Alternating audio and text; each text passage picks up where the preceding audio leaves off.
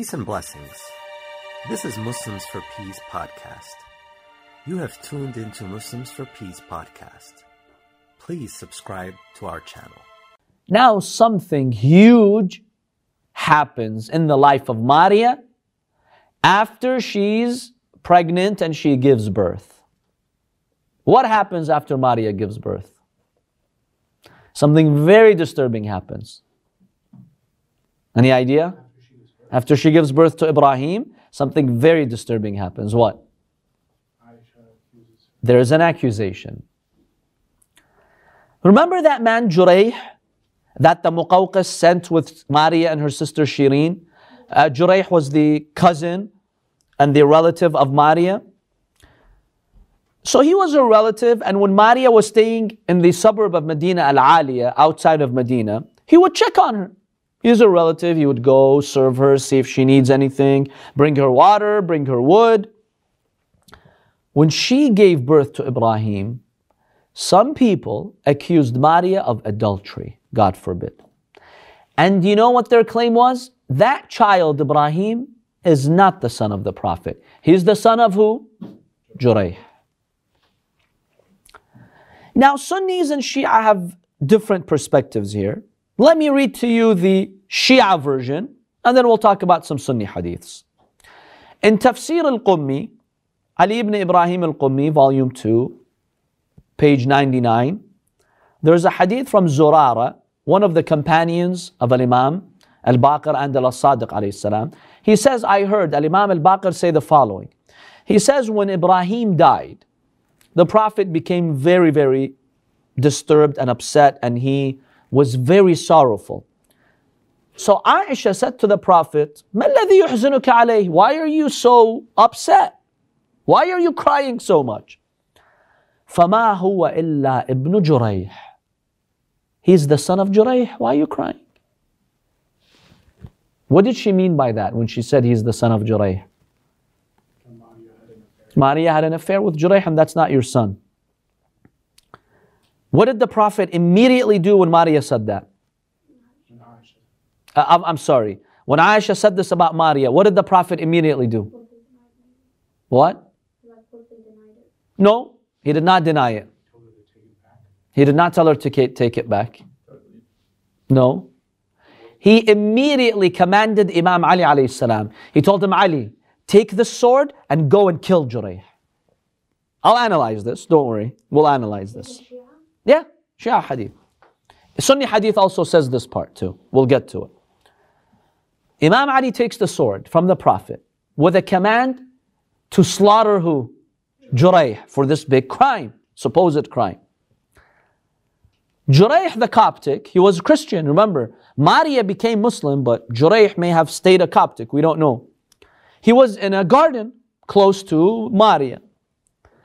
The Imam salam knocked on, at the door of the bustan, the ha'it, the uh, garden. Jurayh came to open the door, but then he saw the anger in the face of Ali ibn Abi Talib alayhi salam. So he started running, afraid of the look of Amir al-Mu'mineen.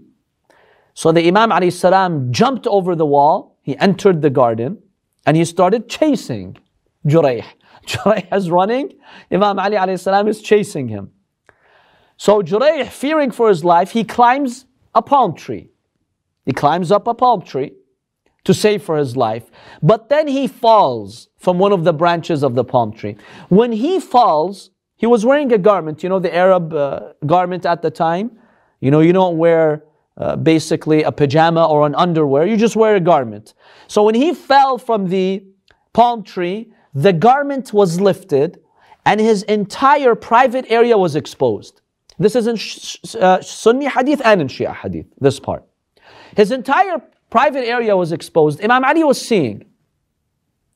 Imam Ali noticed that Jurayh has no private parts. A deformity in his uh, biological creation.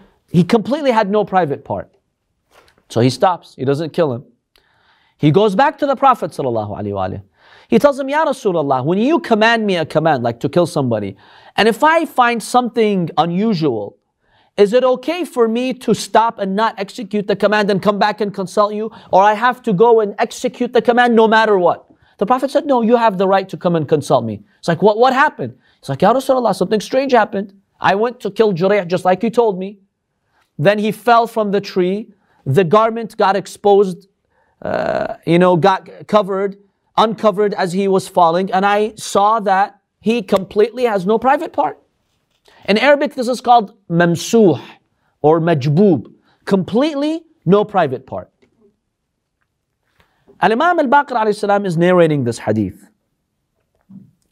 When Imam Ali salam said this to the Prophet, the Prophet says, Alhamdulillah alladhi yasrufu anna su'a ahl al-bayt. All praise is due to Allah for showing the status of the Ahlul Bayt and from protecting us from any evil.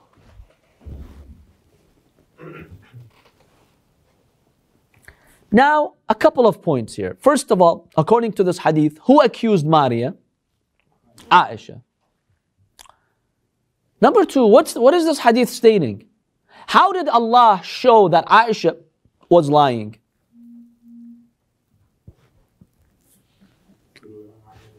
through Imam Ali. Well, what happened?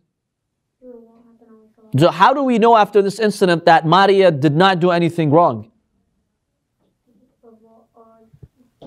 Imam Ali confirmed that Jurayh has no private part. In fact, Jurayh was brought into the mosque and it seems, according to some traditions, the companions verified that he, he has a deformity and he has no reproductive organs. He just doesn't have any, any of those organs. So that proved that Aisha's claim that Maria became pregnant from Jurayh is a fabrication. Biologically, she couldn't get pregnant. And Allah protected the dignity and the honor of the Prophet's family by exposing this plot. Now, there are some troubling aspects of this hadith, right? What is a troubling aspect? Exactly the Prophet, Aisha says something out of line. The Prophet tells Imam Ali, go kill him. How does this work? Yes. How do you justify that? So the Prophet already knew through ilm al ghayb. But then how do you give such an order? What's the point of giving such an order? Like what's the wisdom behind it?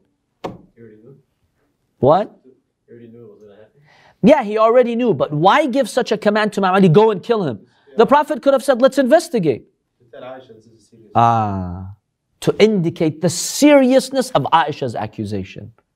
Sometimes when someone says something false and something huge, it's expected of you to show anger. Okay, let me get to the bottom of this. I need go kill him right now. So you draw the attention of everyone in Medina. We have a huge case. The Prophet has ordered someone to be killed. Everyone's now watching. And then Imam Ali is going to uncover the plot. And everyone now sees how Aisha made that accusation. It was an amazing way for the Prophet to expose the plot. How do we know this? Hadith from Imam Abi Abdullah al-Hussein. Uh, uh, from Imam Abi Abdullah Sadiq alayhi salam. Abdullah ibn Bukair, one of the companions of Imam Sadiq, he told him, Yabna Rasulullah, when the Prophet commanded Imam Ali to kill that Coptic man, he knew she was lying, Aisha, didn't he? He says, Yes. He knew. He said, Okay, then why didn't the Prophet tell Imam Ali, to go investigate? Why did he tell him go and kill her? Imam Sadiq says, No, he knew exactly. He says the Prophet did that so Aisha can see the seriousness of what she did and that through lying, she's about to get a man, a Muslim man killed. So, by the way, we know from this hadith that Jurayh the Coptic became a Muslim, right?